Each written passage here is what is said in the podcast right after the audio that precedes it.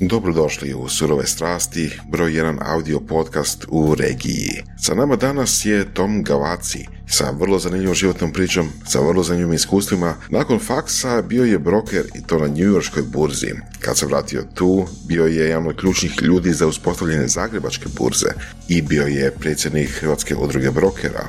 No, s vremenom mu to nije bilo dovoljno uzbudljivo i krenuo je u druge vode bavio se organizacijom evenata i to na vrlo zanimljive načine. Zadnja stvar koju je radio je bila BSA, Business Sailing, jedrenje za poslovne ljude, za poslovne prilike, u principu networking uz jedrenje. Te je organizirao događaje, na primjer, za Europsku svemirsku agenciju. Tamo je mogao pričati sa inženjerima, sa menadžerima i sa astronautima iz cijeloga svijeta zapravo a nimalo manje postignuće je bila organizacija sličnog eventa Sailing Networkinga za IT industriju gdje je bio sa predstavnicima i visoko pozicioniranim ljudima iz velikih mega kompanija Google, Microsoft, IBM i sličnih. Danas Tom, kako kaže za sebe, zna i Boga i vraga i najbolje mu leži povezivanje, najbolje mu leži dogovaranje poslova i pronalaženje tržišta a danas među ostalim radi za japansku robotsku industriju. Danas mu je glavni posao platforma Voom, WOOM, za webinare kao način distribucije i kreiranja webinara.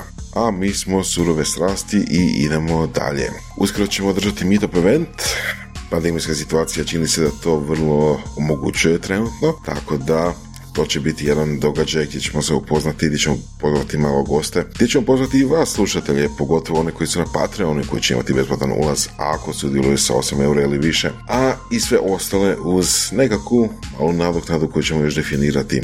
Podržite nas na Patreonu, podržite nas na academy.surovestrasti.com gdje možete dobiti ove epizode unaprijed, one koje su snimljene i možete dobiti naše lektire, to su prepričane knjige iz područja biznisa, poslovnih komunikacija, leadershipa i mnogih drugih uz naša vlastita životna iskustva. Mi smo Surove strasti, nadamo se da ćete uživati u, u razgovoru sa Tom Galacijem, a slušamo se drugi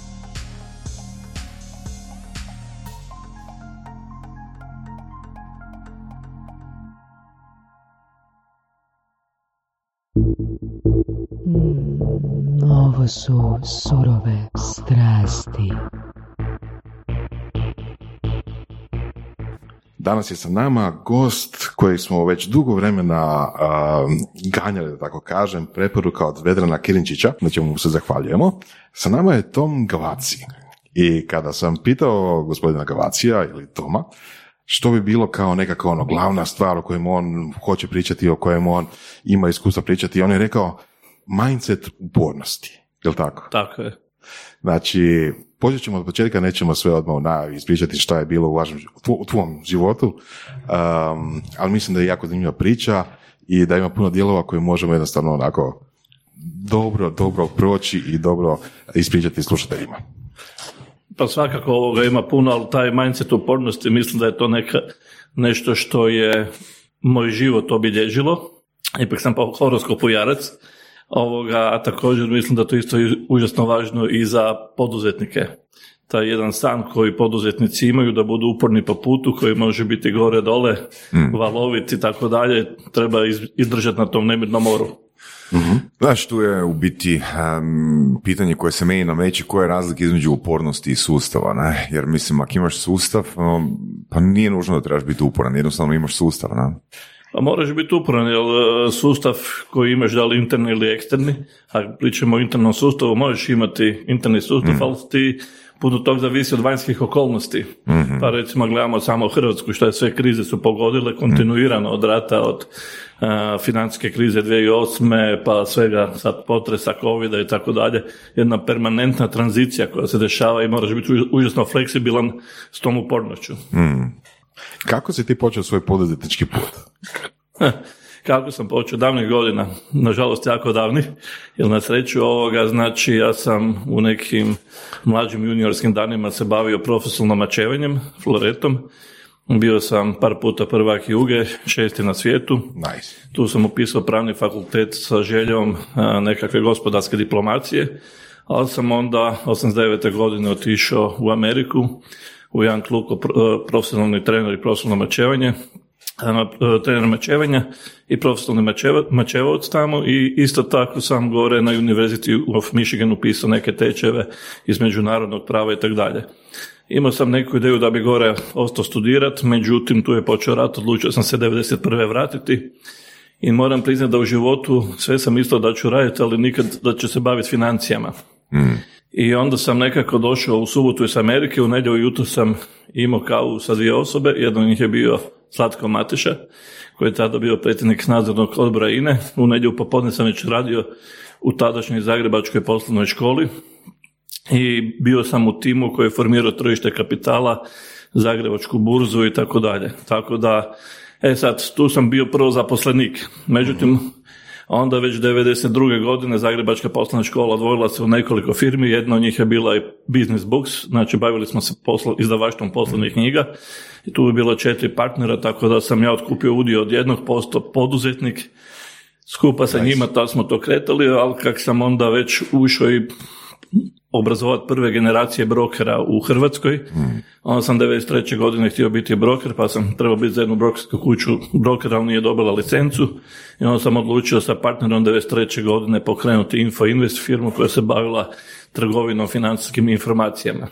To zvuči kao dosta luda vremena. Mislim, ono, Amerika, sport, a, mačevanje, treniranje i onda nekako zaokret prema ne, pravu, međunarodnom pravu i onda dolazak tu i, i broker. Da, potpuno jedan zaokret, jer uopće nisam razmišljao o financijskoj industriji, jedno je što sam u, bio na Čikaškoj robnoj burzi, koja me onako fascinirala, jedan studentski dan je tamo to bio, onako totalni kaos, a sve funkcionira i to me fasciniralo. Kao ljubav na prvi pogled. Ljubav na prvi pogled, recimo to tako.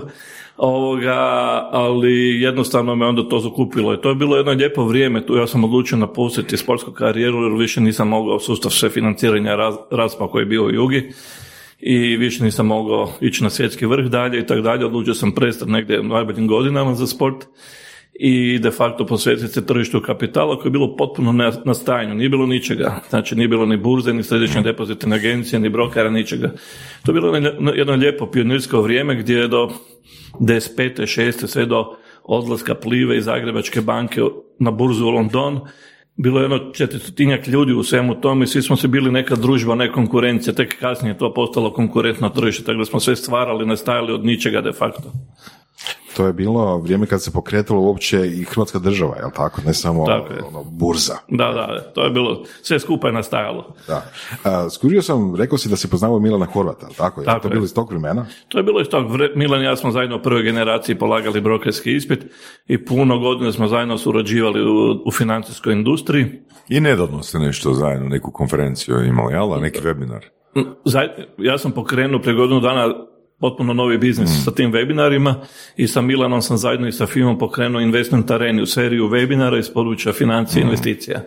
Tako da ta ljepota odnosa je baš od prije 30 godina koja se sad lijepo nastavila, baš onako jedan lijepo druženje kroz život, tak, tako mogu reći. Evo ja bih se malo vratio ovoga na, na, poslovnu, na poslovnu knjižaru. Mislim, kako je to funkcioniralo? Jeste onda prevodili knjige ili što? Poslovna, poslovna knjiga, odnosno Business Books, ta firma, to se provodile su se knjige, poslovne knjige i to su se prodavale, to je još bilo nekakva 91. a, dok je još tržište juge nekako funkcioniralo. To je bilo enormne količine knjiga smo mi prodavali. Koliko su bile naklade? Naklade su bile po 5000 komada ovoga što je danas nezamislivo Da. i, i tako dalje. Za specijalizirane u specijalizirane za, za, za, za biznis knjige. Ovoga, to je što je danas nezamislivo, ali to je onda trajalo još dok se juga nije raspala u potpunosti, dok nije kre- spao platni promet, dok nije stao i uopće mogućnost dostave tih knjiga i tako dalje. ne. Dobro, i onda si izašao iz toga biznisa ili si ostao još neko vrijeme? Ne, izašao sam iz tog biznisa, sad sam vidio to ono, nema tu perspektivu u koju sam m- mislio da ta... može- E, sad ono što je vjerojatno služiteljima i nama interesantno. Znači, kažeš upornost, upornost, upornost, a izašao sam iz biznisa. Ajde nam to malo poveži i, pro- i po- pojasni. E, zato što, da, ovoga, znači bilo je par biznisa u mojem životu s koji sam ulazio i izlazio. Ako želite nešto uspjeti u nečemu, dokazati i tako dalje, morate imati tu upornost. Međutim, ako prepoznate racionalne razloge da zaustavite iz nekog razloga, da li iz eksternih tržišnih razloga, nekih internih stvari i tako dalje, onda je bolje u nekom trenutku donijeti racionalnu odluku. I, vi ste uporan cijelo to vrijeme, ali isto tako morate biti racionalni, ne možete baš srljati glavom u zid. Tako je, Nekad dakle- se i to desi, ali onda boli glava. Dakle, uporno se ne odnosi na projekt.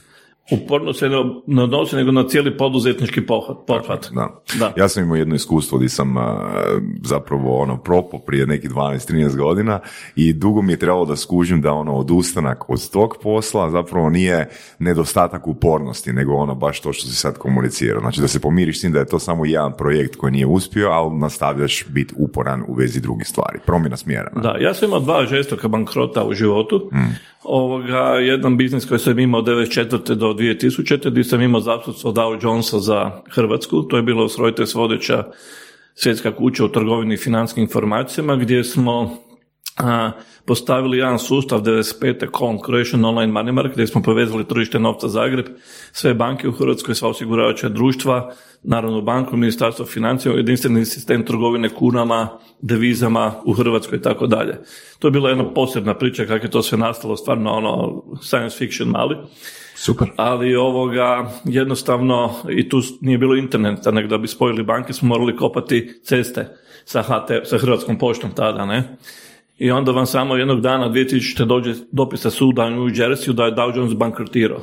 Opa. Tu smo imali pol milijuna tadašnjih maraka investicije, to je bio, niste mogli ništa, mali ste u portfelju potraživanja, ono, mi- mikro ste u tom portfelju potraživanja, četiri godine morate držati opremu, dokumente, niko vam se tam više baš ne javlja, ne možete ništa napraviti s tom opremom, ne možete naplatiti to potraživanje i tako dalje.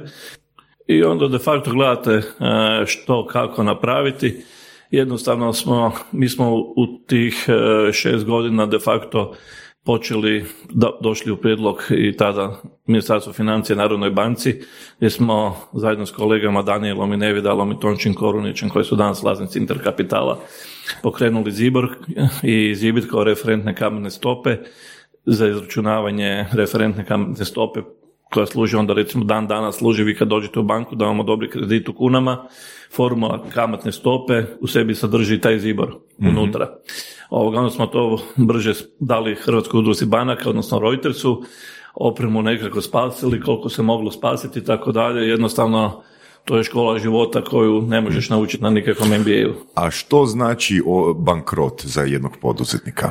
Pa bankrot prije svega znači neuspjeh onog što se željelo ostvariti, jer imali smo ideje i na regiju i tako dalje, ići sa tim još nekih drugih stvari, ali ovoga i suočavanje prvi put, pogotovo kad se to desi prvi put sa niz problema s kojima se inače niste suočili, a niste ih imali baš gdje ni naučiti, ne?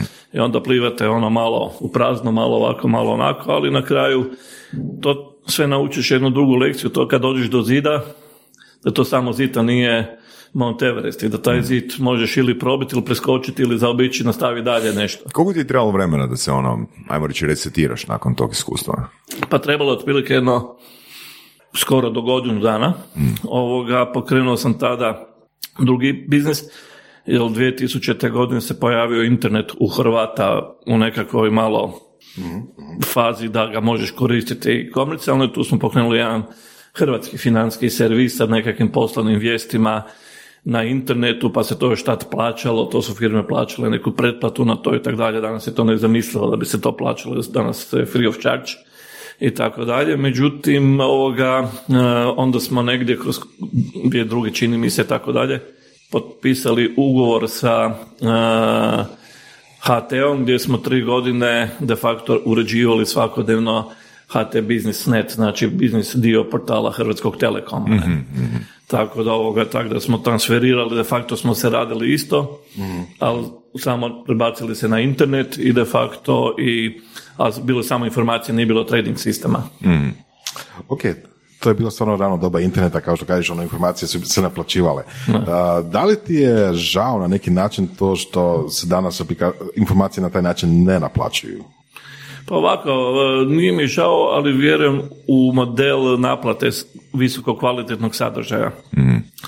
I mislim da to sad isto i sami mediji pokušavaju razne poslovne modele uvesti, ali osobno vjerujem u to, bit će neki mikropayment, puno mikropaymenta, Međutim, problem je kad gledate mikropayments iz američkih očiju, onda to globalno tržište. Da. Kad gledate mikropayment sa hrvatskog tržišta, gdje na hrvatskom jeziku eventualno možemo pričati o regiji ex Jugoslavije, odmah je to bitno manje tržište. Tako da vjerujem u taj model, samo opet ovisi o poslovnom modelu, ovisi o veličini tržišta i slično. Evo, no, možeš prokomentirati ovo što se s portalima događa, ono, što misliš, ono, koliki je recimo broj ljudi, ono, okvirno koji bi bili spremni platiti za kvalitetni sadržaj, ono, u Hrvatskoj? Pa jako, mislim da je još uvijek mali. Uh, teško bi sad reći, jasno. portala, ako pričamo o nekakvim news portalima, na primjer, možda griješi, možda, možda tisuću ljudi, možda dvije, mislim da nije velika brojka, to u svakom slučaju. Još uvijek. Da, tisuću ljudi je stvarno ono malo za... Da, Da, pa mislim, možda grešim, ali oni, mislim, imaju one podatke, ali imam osjećaj da ljudi nisu spremni plaćati za takvu vrstu sadržaja. Mislim, da li nisu spremni plaćati ili se radi o veličini tržišta? Recimo, ako je to, ne znam, neki jedan promil, ne znam, neke populacije, jedan promil u Hrvatskoj je možda tisuća ljudi, ali jedan promil, ne znam, u Americi je, ono... Ali i ono što smo pričali o poslovnim knjigama, ako je to juga, ono, možda ima smisla, ali onak, Hrvatska, Da, ja sam od 2010. do 2017. radio niz poslovnih evenata gdje mi je partner na jedan način bio, bila Europska banka za razvoj i obnovu. I tu sam jedno pet godina živio ono, na način da tri, četiri dana sam živio u Beogradu, tri dana, četiri u Zagrebu i tako dalje. Radili smo puno tih poslovnih konferencija kao jednu platformu za prikupljanje investitora, poslovne zajednice i slično. Međutim, problem Juge, tri su problema. Jedno je, malo smo tržište svi zajedno, drugo smo siromašno tržište, a najveći problem tog tržišta je kultura neodlučivanja. I to vrijedi za sva tržišta ex Juge. Kultura, Neodlučivanja. Neodlučivanja. Da. Znači sve treba užasno puno vremena za neku odluku i ako uopće, a vrlo često i ne dođe do ikakve odluke. ok, I onda to troši vrijeme svih i tako dalje. Ono. A, to kažeš vjerojatno usporedbi sa, sa iskustvom iz Amerike, je li? Pa iz Amerike, ali ovoga, ajde, u Americi znaš bio neki omladinac, ajmo tako reći, ali poslije ovoga, ali radio sam puno i sa strancima i pogotovo kroz to tržište kapitala i slično, onda vidite uopće kako to sve skupa drugačije funkcionira, a i danas je isto tako. Nažalost, kao kultura tržišta se nismo ništa pomaknuli u odnosu na prije 20-25 godina. Ok. Da li to vodi, još smo prije rekli, znači veličina tržišta, sporost odlučivanja, nespremnost plaćanja, da li to vodi k tome da je kod nas jednostavno nemoguće ili, ili daleko teže nego što bi inače bilo raditi određene biznise? Pa sigurno da da, zbog, od, ako, od- ako hoćete od regulative, od modela financiranja poduzetničkih projekata, znači vani na zapadnom, i u zapadnoj Europi čak, da ne govorim o Americi, gdje puno lakše se financiraju start-up poduzetničke ideje, poduzetnici kod takvi i tako dalje, nego da imamo tu jedno bakoncentrično de facto tržište koje, to su još strane banke, koje teško financiraju domaće firme koje imaju neku perspektivu iz razno raznih razloga i jednostavno taj model financiranja poduzetničkih ideja u Hrvatskoj ograničen. Ok, a, pa koje bi onda recimo po tvojom mišljenju danas bile dobre prilike, odnosno dobre vrste biznisa za raditi u Hrvatskoj?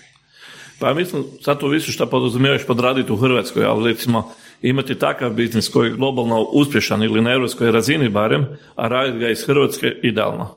Jer Hrvatska je stvarno lijepo mjesto za živjeti i biti tu, a da zarađuješ de facto i stvaraš poslovne prilike na nekakvom europskom ili globalnom tržištu. koliko si ukupno firmi e, imao, bilo solo ili u partnerstvu? a negdje desetak, bilo je jedno, jedan set firmi je bio, zbog tog, jer 2004. kad, sam, kad je bio taj drugi bankrot kojeg nisam uzrokovao, sam prodao firmu trojici Slovenaca.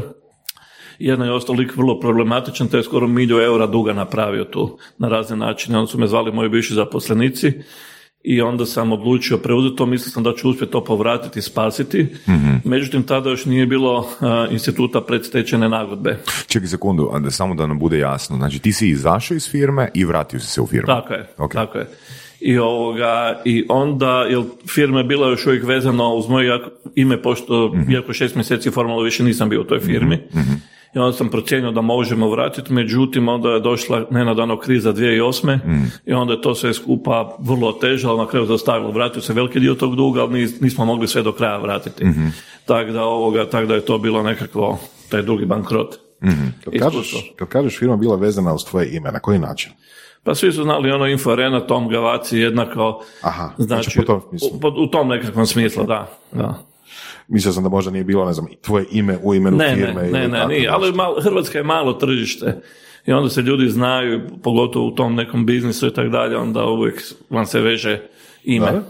Jel to bio stvarno ono velik razlog zašto si ponovo išao u tu firmu ući? Tipa da, da pod navodnicima očistiš ime, odnosno da, da Pa bio je to, vel, reputaciju. pa bio je to veliki razlog, jer do, sad, do tad bilo ono, osim tog bankrota od- sa Dow Johnson, gdje stvarno, ono, što bi rekli, ni, ni Luke Kelly, ni, lik, ni luk mirisali, ali je nastao problema ovoga, ali jednostavno to mi je bio neki razlog i mi, druga procjena da se može to izvući. ne. A ipak bio poslovni razlog isto. Poslovni razlog, jer sam mislio da se to može izvući, da se to može sve, napravio sam neki plan od 8 godina, da se to napravi i tako dalje i moglo se, ali jednostavno nije bilo još tada sustava predstečajne nagodbe i onda smo morali imati taj model od par firmi da preskačemo neke korake u tom financijskom restrukturiranju firme.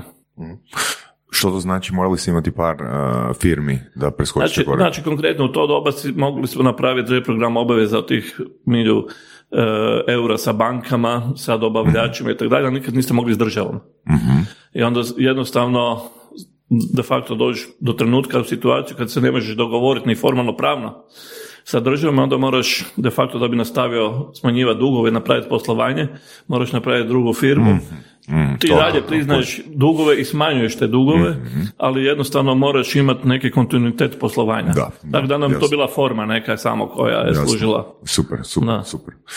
Um, u smislu onak um, intenziteta emocije. Uh, znaš kad kažu recimo neki govornici ono da uvijek kad izađu na stage ono imaju tremu ili sportaši ono uvijek na startnoj liniji imaju uzbuđenje.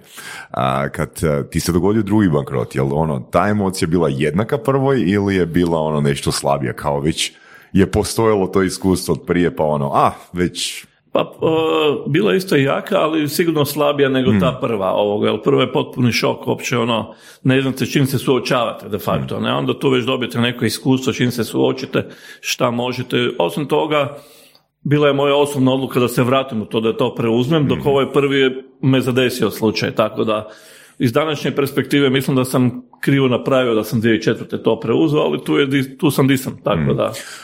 E sad, uh, Tom, koji bi bili tvoji ono savjeti, proces, ono, kako se izvući iz tog negativnog, teškog stanja u takvoj situaciji? Pa ovako, reći ću još jedno negativno stanje koje je bilo, znači ono se desilo negdje pojavom korone, znači ja sam zadnje tri godine ušao jedan novi biznis, ja sam prije toga bio u organizaciji raznih poslovnih konferencija i tako dalje na tržištu Juge, nešto je u Beču, uvijek je to bilo vezano za tržište Juge. Jednostavno više nisam vidio smisla tim konferencijama, nekako sam dobio osjećaj da 80% tih konferencija služi da organizator nešto zaradi, a ne da se tržište razvija. Pored toga u tim nekim godinama ušlo na tržište i Hanza Media sa svojim poslovnim modelom, koje je potpuno poremetilo sve komercijalne organizatore konferencija. Oni su za sebe napravili sjajan model, ali su puno njih ili ubili ili blizu toga. Da nam samo ukratko ispričaj. Znači Hanza Media odlučila, pošto su jaki mediji, oni su ra- počeli odlučiti raditi svoje poslovne konferencije by invitation only, free of charge u Esplanadi. Imati sponzore, imati teme, ali onda oni sponzorima za razliku od drugih mogu ponuditi svoju količinu oglasnog prostora, prostora za nekakve tekstove i slično u svim svojim drugim kanalima. I Ne možete tom parirati, tom je mogao samo većenji, ali nije ni on baš uspio u cijelosti eh, parirati u tom poslovnom modelu. I onda imate niz drugih malih organizatora koji žive od sponzora i od kotizacije i de facto onda jednostavno a, kotizacije su palo jer su ovi išli na Hanza Mediju, oglašivači su tamo dobili više i jednostavno promijenilo se tržište. I onda si napravio... E da, i onda sam e, ovako, onda sam de facto 90, e, pardon, e, 2017. 2017. 2017. sam prvo, imao sam neku ideju kako godinama jedrim i htio sam se isprobati na nekakvom europskom i globalnom tržištu, ali sam opet htio nešto s tim poslovnim konferencijama raditi.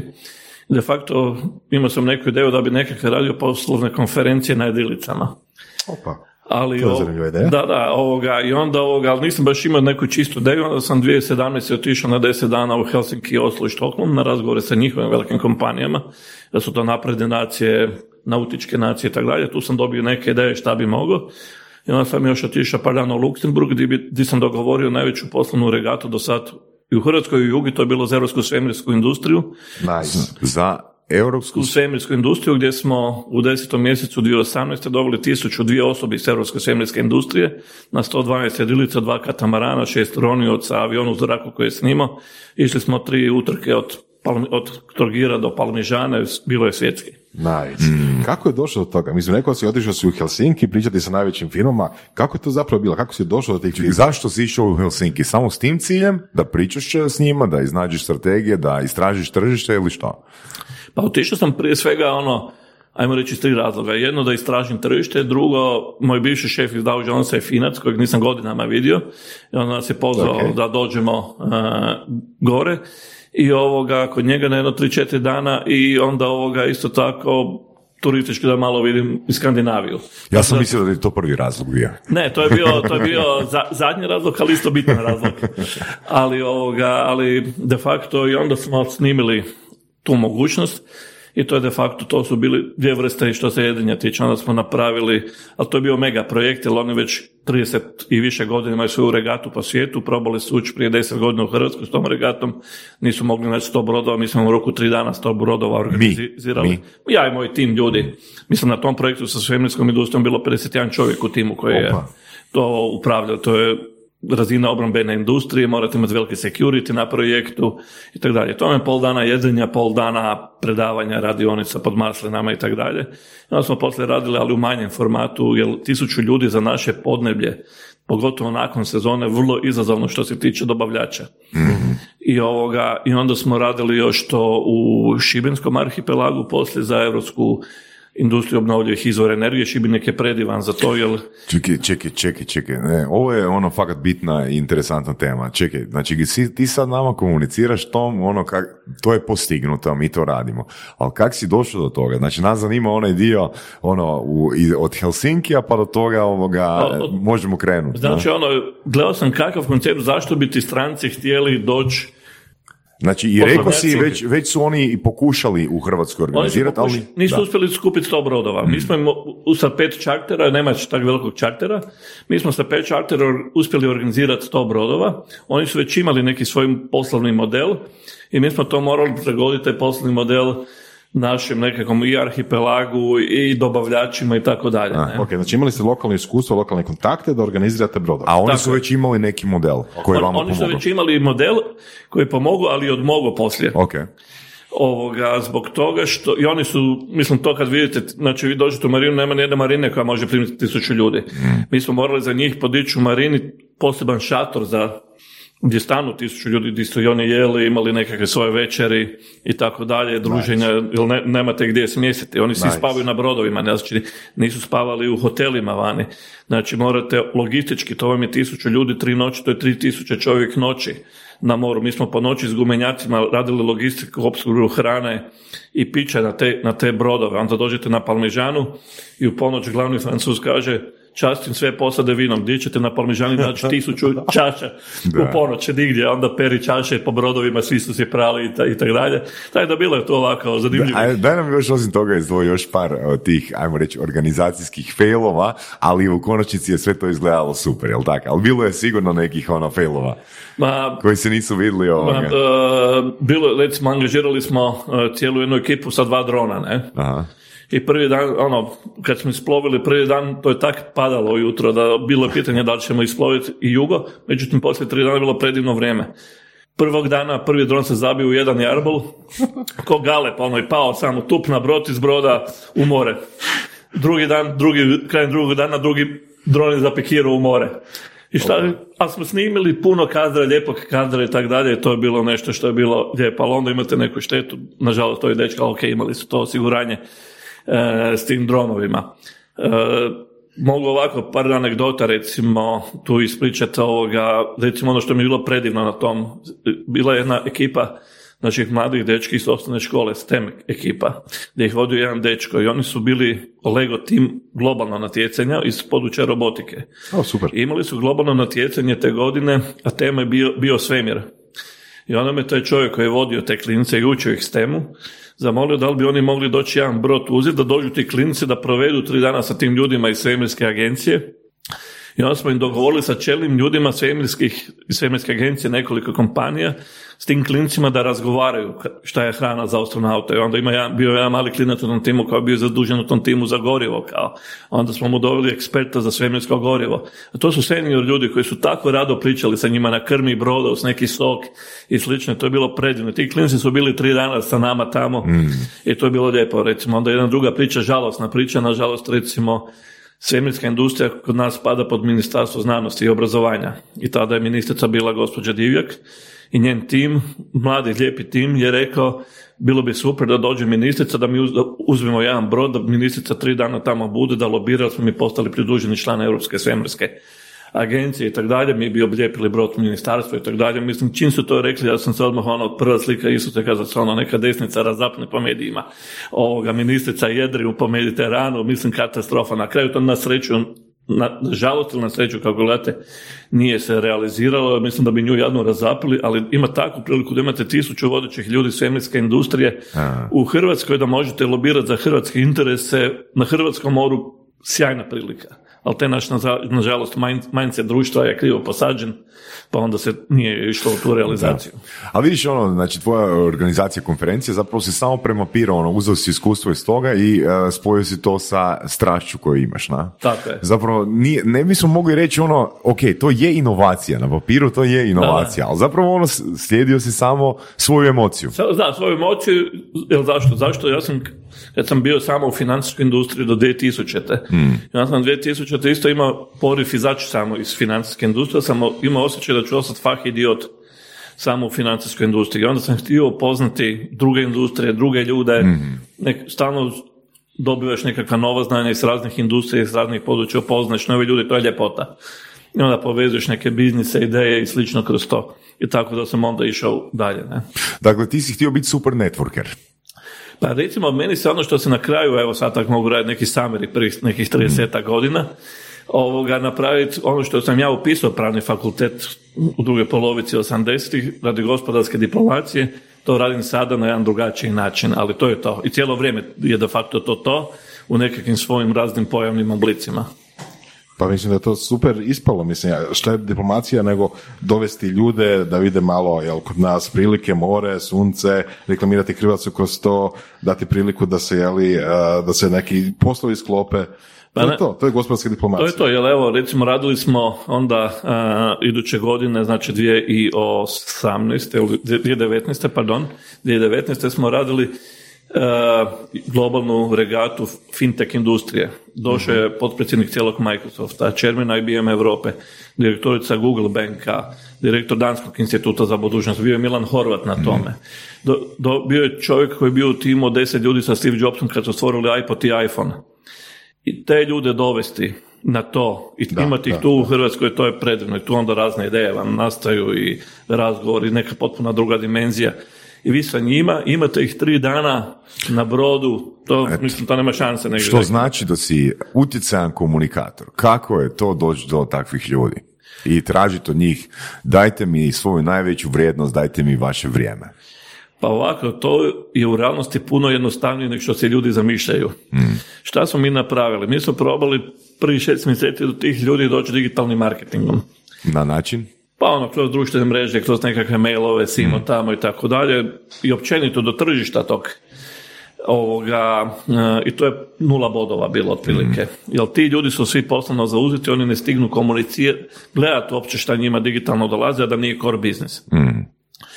I onda smo osmislili jednu drugu kampanju, osmislili smo kampanju putem razglednice, kao vintage razglednice. mm I sad recimo ovog potpredsjednika Microsofta, znali smo mu ime, znali smo gdje je headquarter Microsofta, adresu, i onda smo imali i onda smo mu slali šest mjeseci razglednice unaprijed, svaki mjesec jednu.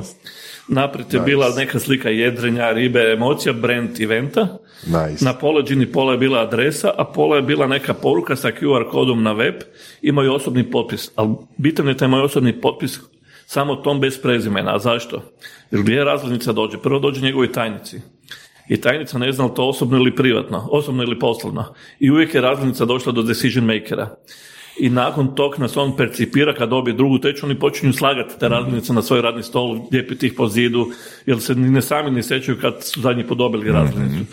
Onda su ljudi rekli, u, pa neke konferencije, pa jedelicama, svi su znali za Hrvatsku, kao lijepu zemlju. 80% ljudi nikad nije bilo u Hrvatskoj, to su prepoznali kao jednu priliku za novi doživljaj, prije svega. Ti si zapravo uh, social engineer, na? Pa, možemo, ne možeš to tako gledati.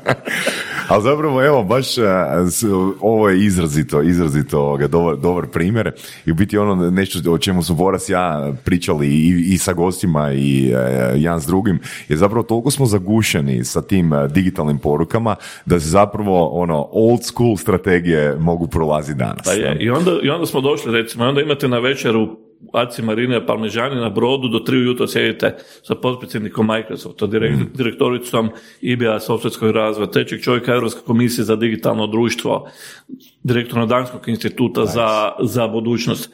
Pešite nagradile ribu pored broda sa njima, vino, svi smo u Bermudama, nekakvim majicama, sportski tri dana. Pa nema, nema šanse da to negdje imate taj doživljaj.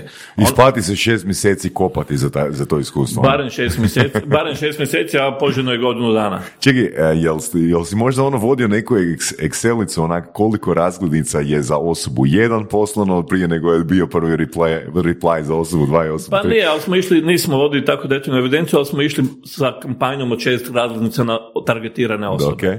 To nam je bila kampanja, ono šest mjeseci, svaki mjesec jedna razglednica. Jel ima, jel ima ovoga osoba koja nije prihvatila poziv? Pa ima, ali uglavnom, sad ovako ću reći, 80% osoba se javilo. Super. Što je užasno veliki posao. Tako i stvorite neku emociju, odnos sa brendu, pa ne mogu ove godine, mogu iduće. Tu ima i ljudi koji su ono proputovali svijeta, koji su šest hotel, zvijezdice, eh, hotele sa šest zvijezdica bili i tako dalje, gdje se nakon tri dana više ni ne sjećaju kojim su bili hotelu i tako mm. dalje. Ali ovo kad su došli, ono recimo u našu mediteransku atmosferu i tako dalje, to je neka drugi doživljaj. Ima ljudi koji su došli iduće godine sa familijama, mm poslije jedriti i tako dalje, pa smo organizirali brodove i sve skupa. mm Ok, to je znači nastavak komunikacije, nastavak neke interakcije sa njima.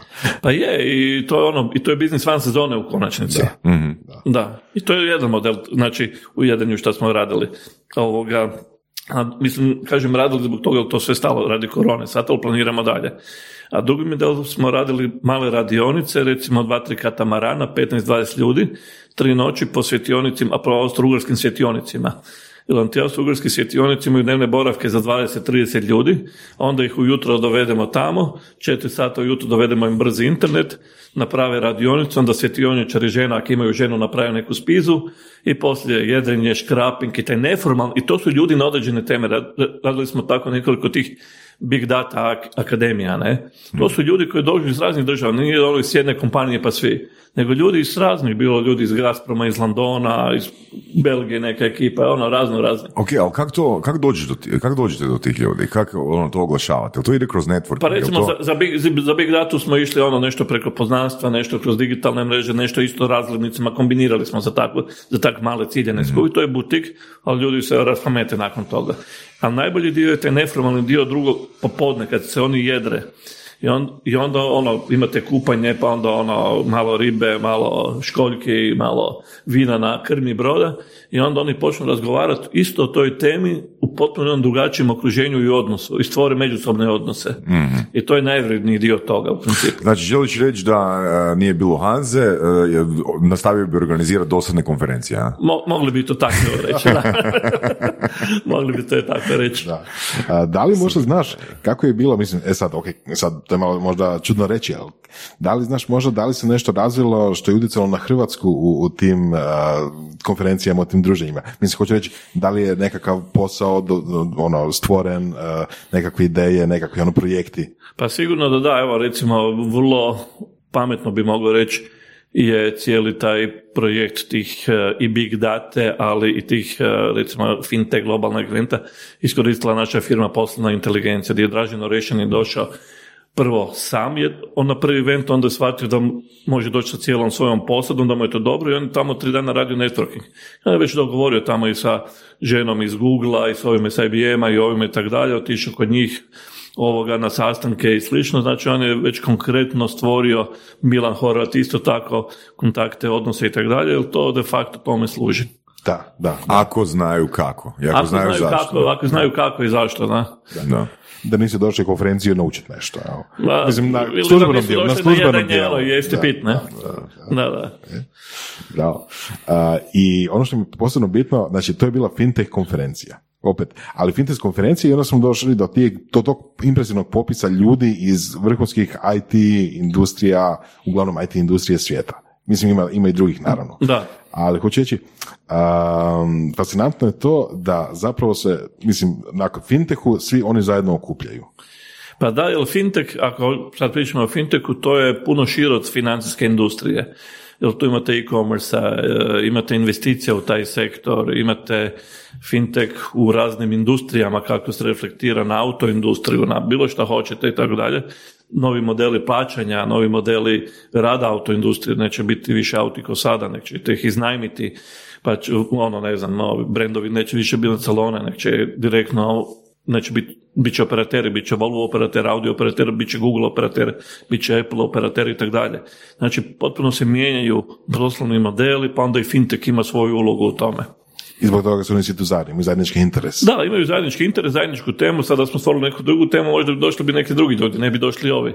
Oni primarno dođu na temu, vide, dođu vidjeti Hrvatsku, imaju neka očekivanja nekog, ili vide par predavača i ono vide da će im, čini im se da će im biti dobro. Um, kako odlučiš koji je sadržaj evo, određene konferencije? Jel zapravo ono doslovno ideš tražiti ono koje je potreba tržišta ili, ili, ili ti osobno imaš afiniteta prema sadržaju? Ja imam osobno afiniteta, ali mislim dosta čitam, dosta proučavam, pratim neke trendove, razgovaram sa ljudima, pa onda na temelju toga de facto kreiram neku temu, program i tako dalje. Ovo što si rekao, znači sad je došlo, mislim, vrijeme korone i, i dosta toga se više ne može održavati, ali opet na neki način i sa webinarima se krenuo u sličnom smjeru, jel da? Tako je. opet nekako spajanje ljudi, opet nekako edukacija. Da, naime, sa koronom su se desile dvije stvari. Znači, došla je korona, biznis ne da je stao, nego mrtvo. I ne vidite perspektivu kada će ponovo, a jedini je biznis. I onda gledate, još sam, ono, dogodila me neka drama i u privatnom smislu, u živo- životu i slično, onda dođete, ono, pred zid šta sada, ne? I onda negdje u trećem mjesecu friend mi kaže na večer, ono, jesi šta razmišljao o webinarima, pojma nisam imao o webinarima, šta to je, bio sam ja na jednom godinu dana prije kao sudionik, onda sam dvije noći otišao čačkat po internetu i tako dalje, sam, hm, to bi bilo zanimljivo. I sam uzeo sedam frendova i frendica koji su, jedan je, dvojica su građevinci, dvoje su IT-evci, dvojica su iz zrakoplovne industrije, razne ek- ekipe sam uzeo i izabrao sam pet platformi, od Zooma pa još jedno pet da testiramo. Sedam dana smo testirali pet pl- platformi, izabrali smo Zoom gdje smo procijenili najbolji value for money, iako su oni tada još imali security rizik svoj koji su riješili kroz vrijeme. I onda smo sedam dana poslije još te- testirali neki model, kako sam se zamislio tih nekih panela napraviti sa tim webinarima. Prvi test ne da je bio katastrofa, nego ono debakl totalni, ali smo sedam dana to popeglali.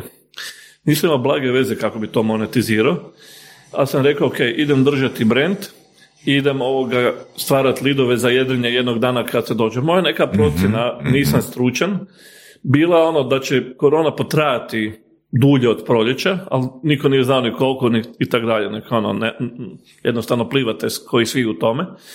I, ovoga, I onda sam de facto napravio prvi webinar za zrakoplovnu industriju na hrvatskom e, jeziku, utjecaj covid na zrakoplovnu industriju, ali sam nekad radio davno zrakoplovne konferencije za zrakoplovnu industriju. I rekao sam nek bude 100 ljudi, okupio sam četiri vrhunska panelista iz ove regije, pogotovo Hrvatske, bilo 350 sudionika ovoga. Onda smo rekli, wow, to je ono zanim, zanimljivo, onda smo pokrenuli još neke, znači sad imamo, i onda smo de facto počeli gurati webinare, ali smo testirali, morate jako puno testirati razne modele u tome i tako dalje. Kakve modele? Možete malo Pa ispričati? da li će biti panel, da li će biti Aha, talk show, da li će biti komercijalni, da li neće, ali smo strateški donijeli da su ti... A kako to možeš testirati bez feedbacka? Ili moraš imati feedback? Moraš imati, moraš imati feedback i moraš odraditi projekt i vidjeti ono, ovo, ova fora sad pali, ova ne pali, ova je bolja, ono i tako dalje. I, ovoga, I onda dobiš feedback od tržišta, odrazgovaraš sa nekim ljudima i šta im je bilo dobro, šta nije bilo dobro i tako dalje. Onda peglaš po putu cijelu priču. I de facto onda smo, i to je bilo, onda smo još napravili uh, desetak tih webinara u raznim područjima sa lijepim isto feedbackom i onda smo odlučili prvi napraviti isto za europsko, odnosno globalno tržište. I sad tu ima nekih specifičnosti kad radite za to tržište, recimo, jer vi čim napravite na engleskom, vi ste odmah globalno tržište. Sad gledate neke statistike iz tog biznisa koji su primjerno američke, koje baš nemaju veze sa nama, iskreno rečeno, iako smo radili globalno. Napravili smo prvi takav event za globalno isto za zrakoplovnu industriju 500 ljudi. Pojavili su se neki ljudi s aerodroma u Zanzibaru, iz kontrole leta u Indoneziji na tome, neki Japanci, Kinezi. Kako su oni došli? Nekakvim sharingom Aha. preko društvenih mreža. Ljudi su šerali. To smo Da, da, da, onda da, otkrili. Ljudi hoće šerati. I tu smo skupili od jedanput 500 ljudi koji su počeli s našim brendom komunicirati, raditi i tako dalje. I to se pokazalo ono, isto kao neki dobar model. Ali nas do ljeta niste mogli, na- ljudi su nas počeli zvati gdje možemo naći vaše webinare. Mi osim na našim društvenim mrežama nismo imali nigdje te webinare. I onda sam odlučio, i bila je strateška odluka i dan danas je da svi ti naši webinari moraju biti besplatni za sudionike, jer smatram da pogotovo u doba covida kad ljudi ostaju bez posla i slično, mora im biti dostupno znanje, mora im biti dostupne informacije, kontakti i tako dalje, da se svi zajedno možemo razvijati. I onda smo kreirali Ali drugi razlog je onak i posla. manje posla. I manje posla, Manje i manje, posla. nemaš prodaju, nema pr- prodaju kotizacija, to je ubijalo, ovoga, znači puno tih resursa ti ne treba Evo, či, čisto ono, e, s obzirom da imaš toliko iskustva, ono, koliko je recimo u ukupnom budžetu, u prosjeku, u ukupnom budžetu konferencije, u ukupnom prometu konferencije, onak udio kotizacija, 23%. Pa danas i manje, ja vjerujem. Da, da- ok. danas, i, Da. da- danas i manje. Tako da je zapravo to i na neki način i logična I procjena. logična je procjena ono, bila. Ne, ne i prodavati poslovna, kotizaciju, da. da, da. A onda ostalo je zapravo sponzori ili... E, sad Gdje mi je još, mi, dio? mi- ovak, mi još do šestog mjeseca nismo skužili da bi to baš mogli monetizirati. Ok.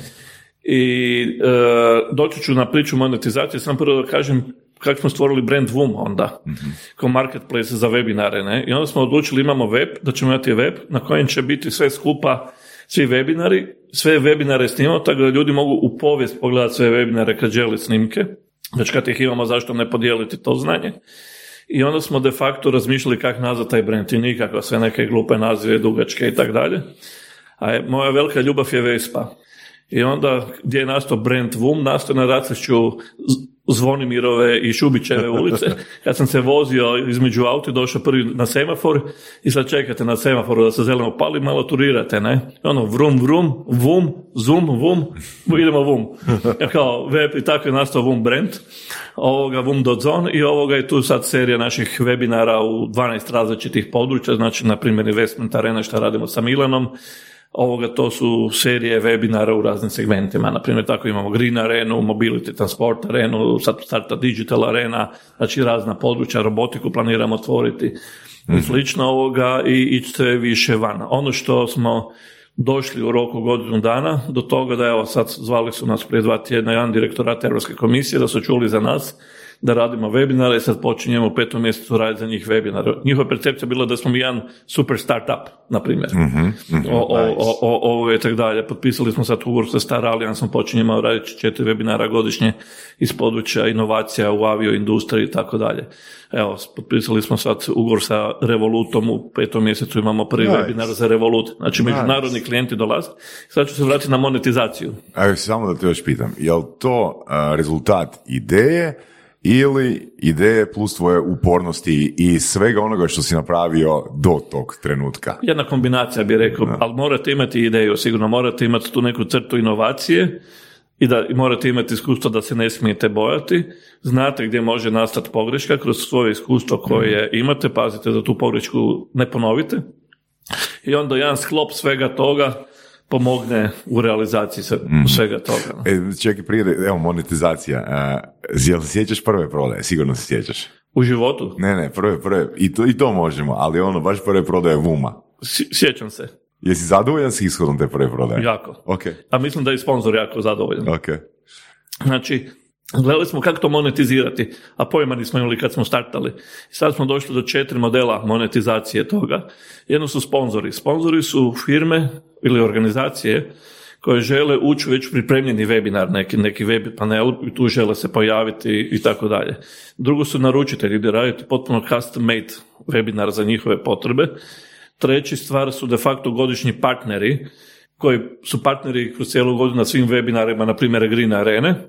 I četvrto su sada, evo, već smo dali par hibridnih evenata, ali i virtualni dio hibridnih evenata, gdje osobno vjerujem da će ti hibridni, cijela industrija će se mijenjati, ići u tom smjeru hibridnih evenata i radimo, znači, virtualni dio hibridnih evenata. I tu se specijaliziramo za virtualni dio evenata, znači to je to.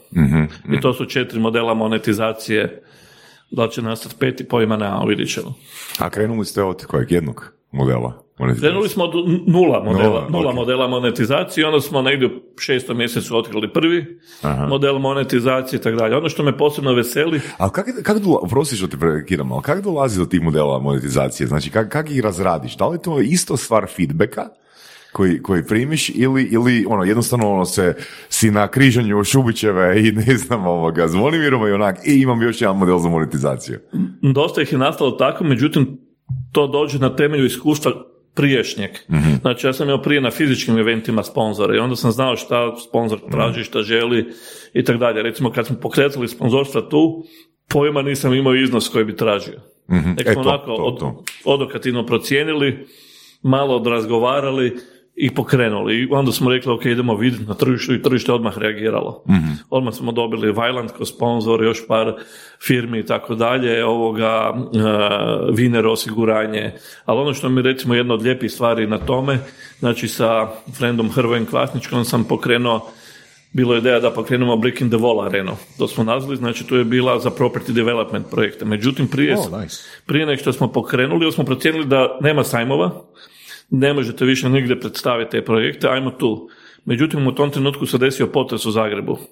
I onda smo se svičali i počeli smo raditi webinare vezano za potres. I tu smo imali potporu državnog tajnika, gospodina Hlira, koji je evo, jedan od rijetkih državnih službenika, koji je pro bono bio spreman pomagati, davati informacije. Svi smo bili u čudu od svega toga i tako dalje. Kako to bilo, mislim, webinar vezan za potres, kako, što je to? Webinar vezan za potres, znači de facto imate kompetentne ljude, znači iz ministarstva, iz komore građe, Hrvatske uh, komore uh, građevinskih inženjera, iz Hrvatske komore arhitekata, pa jedan od prvih bio gospodin Natalić, znači statičari i tako dalje, koji su davali svoje viđenje šta ljudi moraju napraviti, pa su ljudi imali sto pitanja oko tih naljepnica, pa da li krenuti samostalno, pa ovako i onako, pa na kraju kad je došao zakon kojeg smo svi čekali kao zebli sunce, imali smo preko 500 ljudi na tom webinaru. To su ljudi čiji su prostori stradali, da li su uništeni ili su stradali oštećeni u potresu, to onda naravno bilo i ljudi iz tog biznisa koji su dobavljači opreme, materijala, građevinari i slično, ali primarno puno pitanja i to je ljepota tih webinara, ta direktnost stručnjaka koja komunicira bez posrednika, interaktivnost, jer možete, mi puno ga polažemo pažnje na interaktivnost, jer ljudi mogu pitati kod prijave, već mogu postaviti unaprijed pitanja, a mogu za vrijeme webinara kroz Q&A, kroz chat, imamo puno interaktivnih anketa. I, ovoga, I onda ovoga to moderatori, panelisti iskomuniciraju i tako dalje. Sve češće nam se dešava da za vrijeme webinara ne stignemo odgovoriti na sva pitanja i onda imamo pravilo da ti ljudi koji su na panelu moraju najkasnije idući dan svima poslati jedan na jedan odgovore koje nismo stigli. Tako da postoji ta relacija i odnos Super. ovoga sa publikom da, Ok. da se komunicira. A, super, Tom. E sad, pitanje. A, što, mislim, što je tu toliko, ajmo reći, a, unik, da recimo nekom poput mene ne bi palo na pamet, idem ja ukrast projekt a, Tomu i napraviti to isto. Ovako. Zašto ne bi mogao ponoviti Pa ovako, a, taj rezultat? meni je već par puta kroz moju karijeru je bio pokušan, bilo pokušano ukrast biznis. Mhm. Niko nije uspio. Zbog toga je to visi o nekakvoj mojoj mom karakteru, mojim inovacijama, mojim idejama, mojim kontaktima.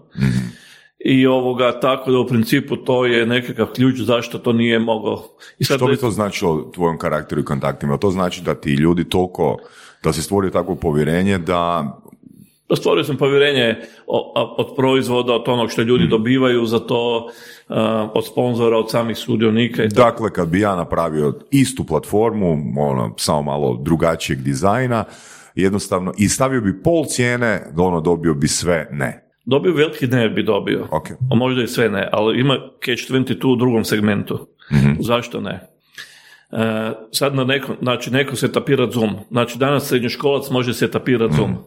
Možda ovaj advanced level Zooma, gdje imamo posebne neke fičere, baš ne može srednje školac i morate razraditi, posložiti Zoom prema poslovnom modelu kako ste si zamislili. I onda de facto, ovoga, međutim, šta je? Mi već imamo, mi smo godinu dana generirali 7000 lidova. Znači, mi imamo market share u tome, što vi kad da sad startate to nemate. I imate brand koji već daje neku očekivanu vrijednost. Jer sad ide poplava webinara i svi rade nekakve webinare, međutim to bude po 20-30 ljudi na tome, pitanje kako pripremi neki sadržaj, možda neko malo više, a govorimo o Hrvatskoj, ne? I u principu jako, mi smo recimo prije par mjeseci uveli kućni red na webinar. Šta vam je kućni red? Znači u najavu, znači imamo najavnu špitu sa muzikom i tako dalje, na otvaranju imamo jedan poseban slajd kućnog reda. Znači da mogu pitati kroz Q&A i kroz chat, da se webinar snima, da mogu raditi screenshotove ako žele da mogu šerati, da ih molimo da ispune ankete i završnu anketu za zadovoljstvo i tako dalje. Znači ono, imamo neki proces cijeli na tim webinarima koji je, ali mislim da je ključ i u bazi u povjerenju tih sudionika i sponzora za ono što dobe. Sponzori po meni dobe puno, i naručitelji kako dobe puno više nek na fizičkim eventima. O da? Da, A, puno više čega? svega. Sad ću reći šta, šta oni, zašto dolaze. Dolaze iz par razloga. Jedno je sponzor dođe prvo, želi educirati tržište. Znači, kao prvo, broj sudionika na fizičkom eventu je manji nego na, i kad će se smiri situacija, je nego u virtualnom svijetu.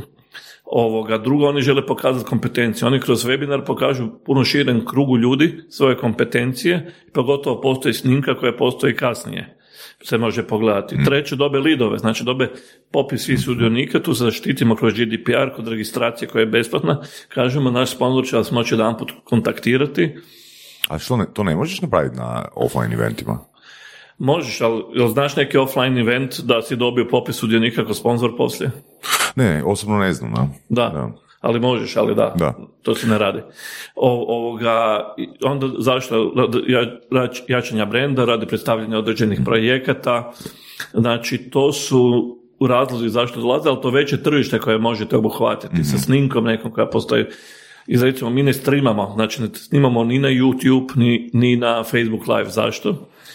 Zbog toga što a, želimo znati ko nam, je, ko nam se registrirao od sudionika. Jer vi čim pustite stream, više ne znate ljude koji su se do tada registrirali, ali čim ste na YouTube više ne znate ko su. Njih možete samo nekakvim remarketingom poslije hvatati.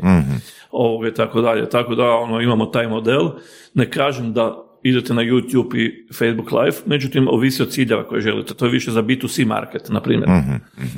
Tako da, Kad pričamo već o webinarima, jako puno pažnje prijašnjim stvarima u recimo financijskoj regati i, i slično u ESA regati je bilo na tom druženju, na tom socijalnom dijelu. Kako, kako taj dio izgleda sa webinarima? Da li ga uopće ima? Ovako, uh, taj dio fali. Uh, međutim, meni kao organizatoru, panelistima ne fali, čak ni sponzorima ne fali. Ja ću reći svoje iskustvo osobno.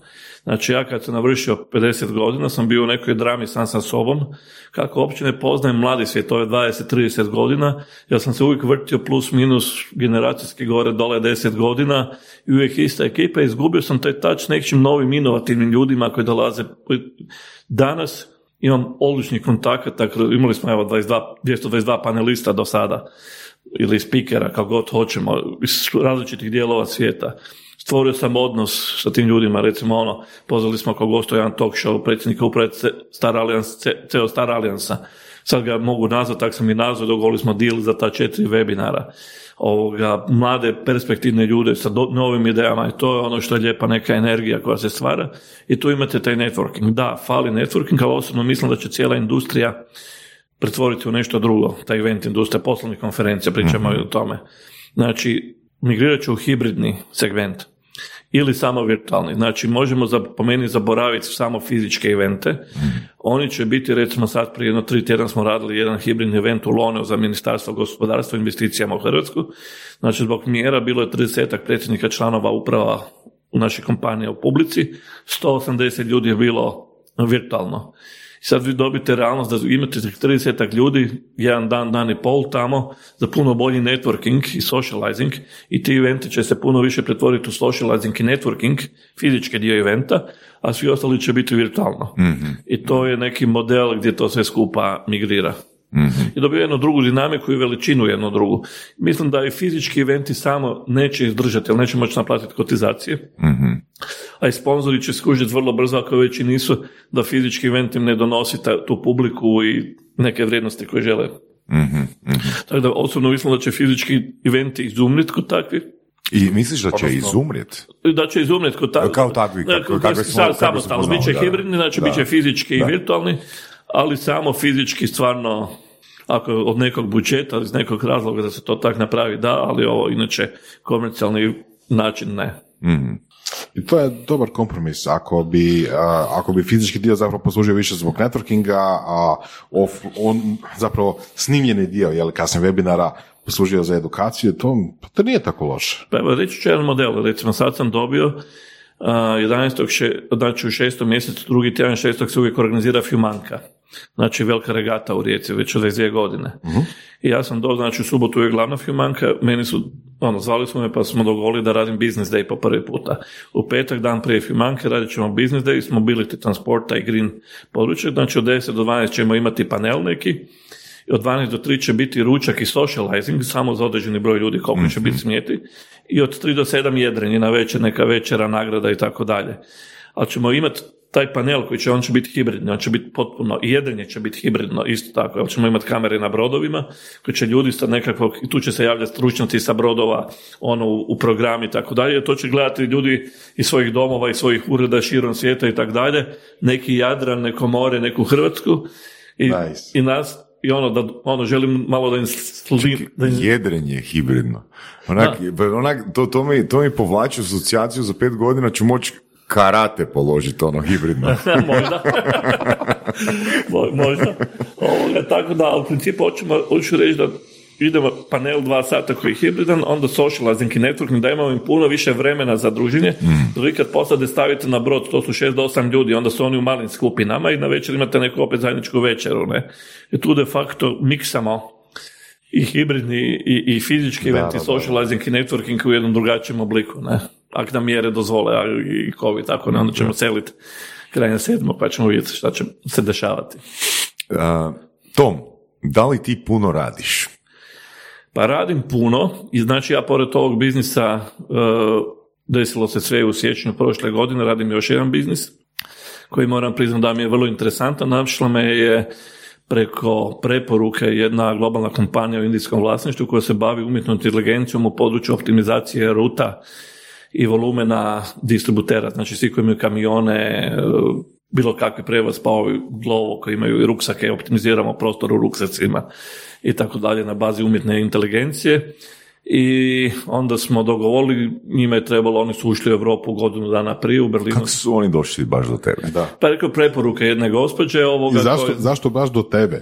Jer ok, bavi se se, bavi se big data, bavi se ok, fintechom, ali ništa ali toga ba- nije optimizacija ruta. Da, da, ali mislim i to što se bavim fintechom, nisam ja stručnjak za fintech, nisam ni za umjetnu inteligenciju stručnjak. Ok, ok, e, taj dio mi zanima. Da, ali, ali, ali, ali oni su htjeli ući, u- htjeli su ući u kompanije, oni su htjeli da im vodim lead management. Znači, prepoznavanje prodajnih prilika i otvaranje vrata, znači na E, upravama, to, menadžmenta i tako dalje. Kak znam Boga i vraga kroz život i onda su mi oni dali da do kraja šestog mjeseca na teritoriju ex Jugoslavije otvorim njima 20 kontakata. Ja sam to otvorio do kraja trećeg mjeseca. I onda sam dobio da vodim centralnu i istočnu Europu cijelu. I sad od nove godine sam trebao preuzeti Skandinaviju, ali se desilo da sam preuzeo cijelu Europu. Ovoga, i moram priznati vrlo ugodan, vrlo napredna ekipa, vrlo dobra, profesionalna ekipa. To je firma od 250 ljudi. Pola je data science ekipe, sjede u Bangaloreu, posebna stvarno jedna kultura.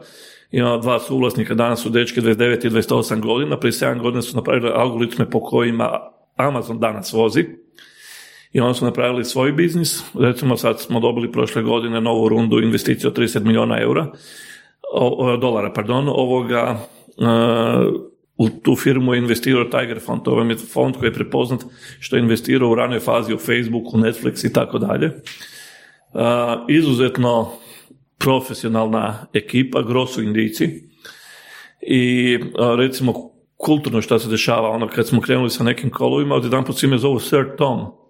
Znam, ono, zašto me zovete Sir ono, nije mi baš ugodno, ne? Kaže, to je našoj nekakvom mentalitetu, kulturi i tako dalje, Mora, trebalo mi da se priviknem, ne? Onda smo imali neke drugi kol gdje je bilo isto nas desetak oko jednog klijenta i bila pola data science ekipe, na kraju nam mlada cura 25 godina, kaže, Sir Tom, ja vam se moram zahvaliti što hranite mene, moju obitelj i moje kolege. Ja pojma nisam imao šta žena meni priča, onak veliki upitnik, ja se zahvalim, ali nisam znao č- na šta joj se uopće zahvaljujem. Da? I poslije sam zvao mog šefa koji isto bio na kolu, čem se radi, kaže, kralj je onaj u našoj kulturi ko donese novce firmi. Aha. I ovoga, svi ostali su dobro, ali kralj je onaj koji donosi novce, znači, a ja... Čekaj, znači nije, nije ovoga Sotona po- poslodavac radniku, ha? Da, da, ne, ne. Nije čudno, čudno, čudno. Da. I ovoga, tako da je bilo zanimljivo iskustvo, a opet je s njima bilo jedno dobro zanimljivo iskustvo. U petom mjesecu sam imao baš ono jedno novo životno iskustvo u hibridnom modelu pregovaranja. Hibridni model pregovaranja. Da, što- Opa, šta je? i dogovaranja. Znači, ima jedna poljska kompanija, najveći poljski logističar, koji je prije korona raspisao međunarodni natječaj za optimizaciju ruta i tako dalje. Imali su ugovoru kad dođe finale da morate biti fizički u, u Varšavi na sastanku. Prijavilo se na natječaj globalni 41 firma iz svijeta, moja firma Locusta, ovoga ti Indici i još jedna njemačka kompanija ušli smo u finale. Sad se moralo doći u Varšavu. Indici nisu zbog korone mogli doći u Varšavu. Aha. I onda su rekli, ajde Tom, ti možeš, ne? I sad ja, ok. Ali onda su, tjedan dana su me peglali, pripremali šta se moram, šta se moram znati i tako dalje. I oni su bili njih 11 isto na tom kolu. I sad kako nam to u realnosti izgleda? Ja sam tamo došao, imate velika dvorana zbog mjera, imate 10 ljudi iz uprave i menadžmenta poljske kompanije, svi sjede na distanci, preko puta imate sedam, osam Njemaca u odijelima sa laptopima, osim dvojice koji nisu imali ni laptope ni mobitele kod sebe, to je bitno Aha. Aha. ovoga i ja, koji sam došao onak malo mediteranski ležerniji odjeven, i sad se priključu na veliki ekran i na moj ekran njih 11 indijaca. I sad imate situaciju gdje imate 10 Poljaka koji su katolici, imate Njemce sa druge strane i jedan put se pojavljaju na ekranu 11 crnih indijaca sa bijelim zubima. Trebali ste vidjeti reakciju i Poljaka i Njemaca, malo ovako zastali. Ovoga, ali šta se dešavalo u paraleli? Znači, tu smo dobili posao 3 milijuna eura vrijedan biznis. Ovoga, ali kako? Znači, Poljaci su svaki 20 minuta davali jedan zadatak, ko prije i ko bolje riješi. Ti, i mi smo, ti Njemci su sjedili na distanci jedan od drugog po dva metra i nisu između sebe komunicirali, pogotovo ova dvojica koji nisu imali nikakve uređaje.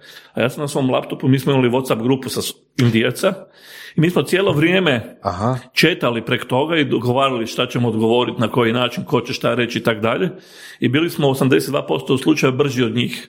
Oni nisu znali između sebe komunicirati, a nisu smjeli razgovarati. Da, da, da, da, da. Zbog uh, mjera jer su na dva metra, a ja bih čuo šta su razgovarali. Pa ti si opet naglašavam, social engineer. Da, Ovo, tako da je bilo zanimljivo iskustvo, na kraju smo to dobili, ali je bilo ono baš ono posebno ovako, ono, sa Whatsappom, gdje postaneš puno brži u komunikaciji kroz tu grupu, ovi te ne vide šta ti komuniciraš i tako dalje, tako da je bilo zanimljivo. Pa meni je oduvijek bilo, mislim, oduvijek, kad sam bio student, bilo nelogično zašto se na poslovne sastanke, kad bi svi već nose laptope sa sobom i tako dalje, zašto se ne napravi WhatsApp grupa, tako da, jel, osim onog što se priča, jel, Da. uživo, jel, paralelno s time može, jel, dogovarati i digitalno. Da, možeš. A, kakvi, su to bili, kakvi su to bili zadaci, mislim, kako, kako to ide? Znači, ono, kako bi optimizirali jednu rutu koja je vrlo zahtjevna unutar grada, recimo last mail dostavu i tako dalje. I onda, Čekaj, kao tipa, kakav algoritam bi primijenili ili kak- doslovno ne, kako ne, bi... Ne, ne, kakve algoritme i onda ono, imate odmah parametre, imate, već smo dobili prije podatke, adrese i tako dalje, razne stvari i onda smo de facto morali u te algoritme tu je, biti je tu igra čiji je, al- čiji je algoritam bolji. Proizvod, algoritam, čiji, čiji da, algoritam ok, bolji. Cool, Da, ok, to me zanimalo. to je igre.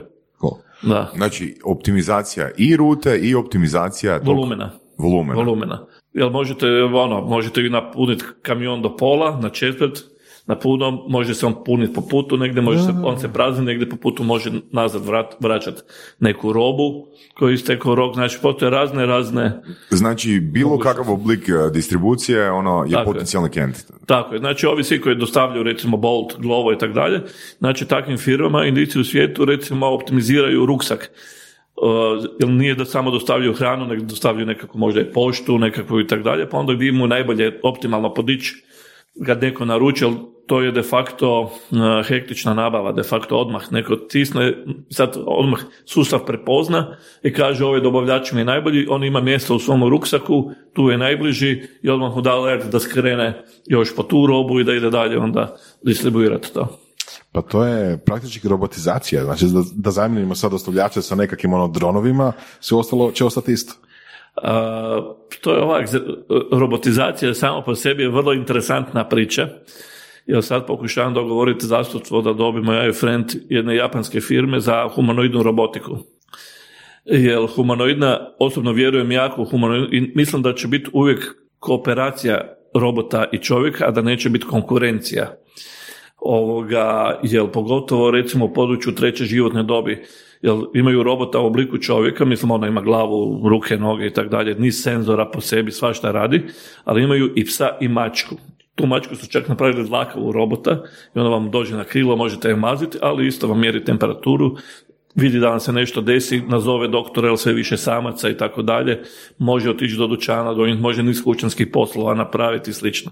Prepozna vaše emocije do neke mjere koliko sad roboti prepoznali, to se razvija i tako dalje. Tako da ima ono vrlo zanimljivo područje te robotike. Čekaj, ti i friend tražite zastupcu za što? Za, te, za, za, za, za list management, Dobro. za te humanoidne robote, za, za Europu. Dobro, dakle, naručit ćete, ajmo reći, dobit ćete tisuću komara tih mačaka i di ćete ih ovoga... Nećemo ništa Sve ne šalim se, Nećemo, kako to izgleda? Znači, oni funkcioniraju... Kaj znači ima zastupstvo ovoga, takve kompanije? Zna, znači da imate pravo prodaju, međutim kako oni funkcioniraju, zanimljivi su, jako malo atipični, gledali smo druge kompanije, dosta kao model Apple recimo funkcioniraju. Znači imate Apple phone i imate onda aplikacije i tu zarađuju ovi biznis na aplikacijama. Tako i ovi imaju robota i onda imaju recimo, mi smo našli imaju dvoje ljudi u Parizu smještene ti Japanci. Stupili smo s njima u kontakt i jedan put se ustanovilo da ih ima 200 u Parizu, svi data science ekipa i oni uopće ne prodaju te robote.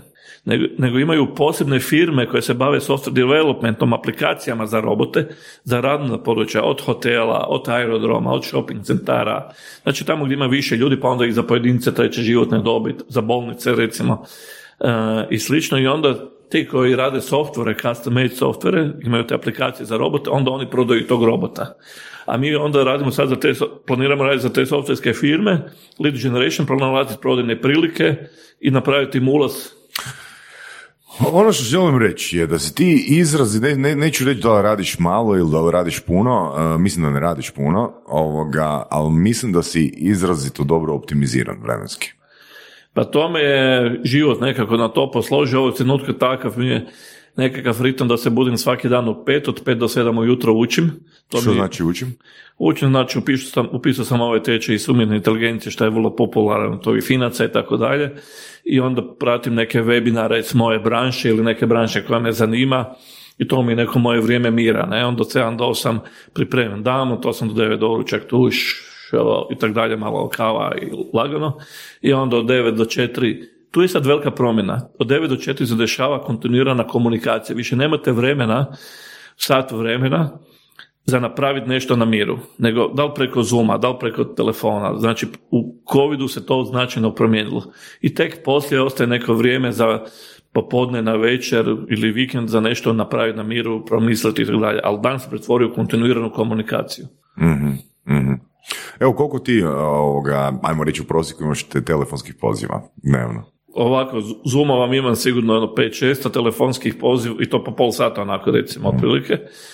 A što se tiče ovoga telefona, pa grubo 30 sigurno. 30 pa ti radiš ko call center. Pa da, ali imam u pravilu poziv, poziva Ko? one koje želim, da. Da, može, možemo to i tako gledati, ali su dobri pozivi. Ciljani, nisu, nisu ono besmislene. Da. Um, nešto prije nego što smo počeli snimat je, smo se dotakli neke zajedničke teme, neke zajedničke vrijednosti, a to je vrijednost vremena. Pa si rekao da si pred par godina, da si zapravo pretplatnik Blinkista, da si čitao knjigu Four Hour Work Week i da si imao određenih benefita od te knjige. Apsolutno sam imao benefit, jer recimo ta knjiga mi je bila potpuno inspiracija kako organizirati život i, i, i biznis i između ostalog tamo se spominu, spominjala je virtualna tajnica. Mm. Znači, ja sam prije dvije godine počeo koristiti uslugu virtualne tajnice. Prije tog sam imao tajnicu koja je bila klasična, sjedila u uredu i sad i ona je radila. Ja nisam vrlo često nisam u uredu. Ona je sve napravila, ja ne mogu reći. Ali njena bruto plaća 10.000 kuna plus trošak mobitela, prostor 12.000 kuna puta 12 mjeseci, dođete na prilične sume novaca na godišnjoj razini koje morate izdvojiti. Ja sam u Google, vidio sam postoji virtualna tajnica neka kod nas, nazvao sam tu djevojku, porazgovarao, žena super, mlada djevojka, mlađa djevojka, ima obitelj, ovoga radi već, ima iskustvo, radila to nešto i u Londonu i tako dalje.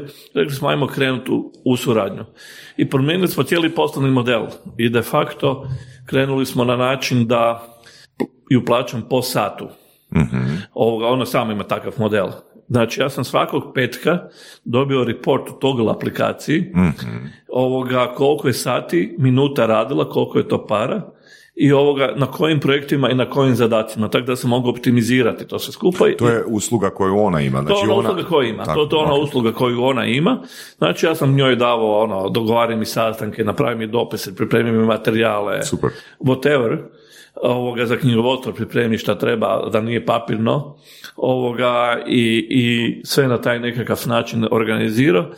I, znači, mene, znači, ako kažem da je 12.000 kuna koštala prije usluga tajnice, mene je počelo to, kori- prvo me je bilo jedno 800 kuna mjesečno, pa 900, pa došlo nekakvih povećanja posla na 1002. Danas smo došli na 8.800 kuna, jer se povećao broj webinara i posla iz ove indicije i tako dalje. Međutim, sad već imamo ured virtualnih tajnica, odnosno imamo, imam dvije virtualne tajnice zbog količine posla. Te djevojke rade, imaju svake, imaju još neke druge klijente isto tako, ali sve stignu to optimizirati i potpuno sve digitalno putem Zooma, putem Whatsappa, putem audio poruka. Imamo tu istu aplikaciju za upravljanje projektima i zadacima, sve na mobitelu. Da. I, i, i- Toma, ako tako nastaviš, morat ćeš imati virtualnu tajnicu za virtualne tajnice. pa to je sad što radimo. Znači, jel, kad smo uzeli i taj ured virtualnih tajnica, moja ideja je u principu ako će rasti, Kako misliš uzeli? Što znači uzeli smo ured? uzeli smo uslugu virtualne tajnice. Dobro, ok. Uslugu virtualne, u, u, da- a ured virtualne tajnice, šta to je? To je skup virtualnih tajnica. Mhm. I gdje samo, morali smo uzeti još jednu osobu zbog povećanja posla, znači broja sati potrebnih na projektima. Mhm. A ova moja virtualna tajnica osnovna de facto koordinira ovom drugom. Mhm. Znači ne da imam direktni, nego da jel bi se onda rasplinuo na više virtualnih tajnica i nastao bi kaos. Da, da, da. Mhm. Nek, ova moja virtualna tajnica upravlja sa mnom, ako tako mogu reći, i koordinira ovu drugu, ali će biti više, koordinirat će ih više. Ali to je nekakav moj model da imam jednu koja onda dalje upravlja sa ostalim virtualnim tajnicama. Ovako kako pričaš, mislim da mislim da, da nemaš šanse da se vratiš na prijašnji model, jel da? Nema. Ovoga, moram priznati da vidim samo benefit i da ovoga i mogu raditi taj posao bilo gdje na kugli zemaljskoj, da se može putovati po tovovi, mogu bi raditi bilo gdje da jesam, tako da uopće ono, ne pomišljam se vraćati na stari model, osim jedrnja kad se vrati. Znači ti si u principu digitalni nomad. Pa možeš to i tako nazvati, idealan primjer. Da, znači nije digitalni nomad samo za nekog koji ima 22 godine i ono ide po svijetu, nego ovako. Pa je, točno to. E, Ali silom prilika digitalni nomad. Ne zato jer je to bilo cool, napeto. ne? Da.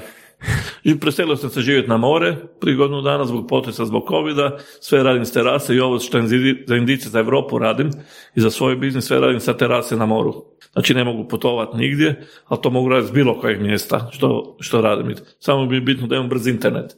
I to je to. I mogu imati japanke na nogama i da, reci nam, mislim da, čuli smo nekoliko gosti, ali ti, da, doslovno možeš. Uglavnom, a, onaj period vremenski od 9 do 4, a, da li tu imaš neki sustav? Znači, kak si organiziraš to s obzirom da si ono u tri projekta, odnosno na tri firme, na? Da li kažeš sam sebi od 9 do 11 sam u jednom, od a, 11 do... Ne, Ne, nego, ne. jel možeš se svičat a, između projekata? mogu se sviđati Možeš? između projekata, bitno mi da imam neki break od 5 do 10 minuta. Između projekata? između projekata, ovoga da malo ono udahnem zraka, ovoga, ali se mogu bez problema sviđati, a ne možeš imati to tako, jer ti tržište diktira tempo.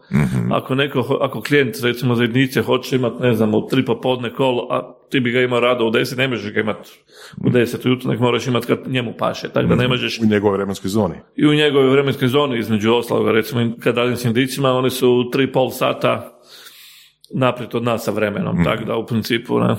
Ovoga, tako da to sam se isto morao, ono, imao sam, kad sam počeo raditi s njima, imao sam osjećaj da rade ljudi 24 sata. Ovoga, I onda ono, počnu Whatsapp poruke stizati u petu jutro, ne, onda sam, nisam ih učio da mi ne šalju, nego sam samo mobitel ugasio do nekog vremena da mi ne smetaju, ne? Odnosno ovoga zvuk sa mobitela, tako da, ovoga, tako da ovoga, ali u pravilu, ono, kroz dan, on se posloži, recimo kroz tjedan, dva naprijed znate kad je šta, nekad i na kraći period, ali jednostavno onda u principu i tajnica zna. I točno vidi kada, znači uvijek imam neki break od pola sata za ručak, to si ubacim u kalendar, ali to se miče, to nije uvijek i svaki dan u isto vrijeme, jel, nijedan dan nije isti. Da li vjeruješ i da li koristiš nekakve one digitalne organizatore, nekakve planere, nekakve ono optimizacijske sustave, ili ima ih? Da, ovoga, koristili smo sve do nedavno uh, Asanu, znači za upravljanje, ta, međutim spoznali smo za nas puno bolji takav program koji se koristi, Todoist se zove, Todoist. Ovoga Asana je koštala za dvije osobe nekakvih, ne znam, 60 dolara mjesečno, ovo košta 6 dolara mjesečno, a sve nam zadovoljište treba, mobilno je, u svakom trenutku možete i timski je. I, i puno, treba vam puno detalja, da se onda samo zapetljate u toj administraciji oko toga, samo morate znati gdje je koji zadatak, kod kog je, u kojoj fazi rješavanja taj zadatak i tako Znači dalje. relativno ako osnovne informacije za raspodjelu poslova. Da, za da, ali baš lijepi, lijepa aplikacija. Koristimo, recimo, ispod Zuma još koristimo Zapier za transfer podataka automatski i tako dalje, što više automatiziramo. Za mail, ne koristimo MailChimp, nego koristimo WebPower, znači to od Jan de Jonga. Uh, kompanija i super bolji su nam nešto, cijenovno su čak isti, ali ono dobite customer support tu na hrvatskom, super su profesionalni, usluga je ugodna, lijepa, sve vam naprave što treba. Znači, niz nekakvih malih alata, znači više nam ne treba ono da koristite neki Microsoft, neki ne znam šta, nego postoje puno tih malih alata s kojima možete si složiti nekakve procese koji, koji vama trebaju. U cloudu, pod navodnim. I sve u cloudu, da. I to je ljepoto, jer onda se jednostavno preko bilo kojeg uređaja, bilo kojeg mjesta možete ono povezati i uključiti sve radimo, koristimo Google, znači cijeli Google paket, Google Drive, a, Gmail, Google, na Google smo kompletno. A, ovako kao, si- kao što si pričao, čini mi se da dosta pažnje posvećuješ optimizaciji i troškova, jel da? Pa i optimizaciju troška, to me i život naučio, ali i logika nekakva normalna. Ovoga, jer de facto svaki trošak kad staviš na mjesečnoj razini, pa kad ga pomnožiš sa 12, tak je takav trošak, dođeš do neke značajne količine novaca koje moraš potrošiti i zaraditi prije svega kroz godinu dana, tako da ono to te nauči kad pogotovo staviš puta 12 mjeseci, kad vidiš koji je to volumen novaca, ovak možda na razini jednog mjeseca ti ne izgleda puno, ali kad staviš na razini godine, već dođeš ti do nekog iznosa koji je značajan.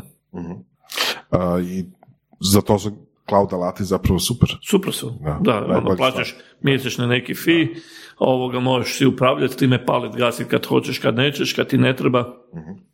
I slično i na taj nekakav način onda optimiziraš te troškove. Ok.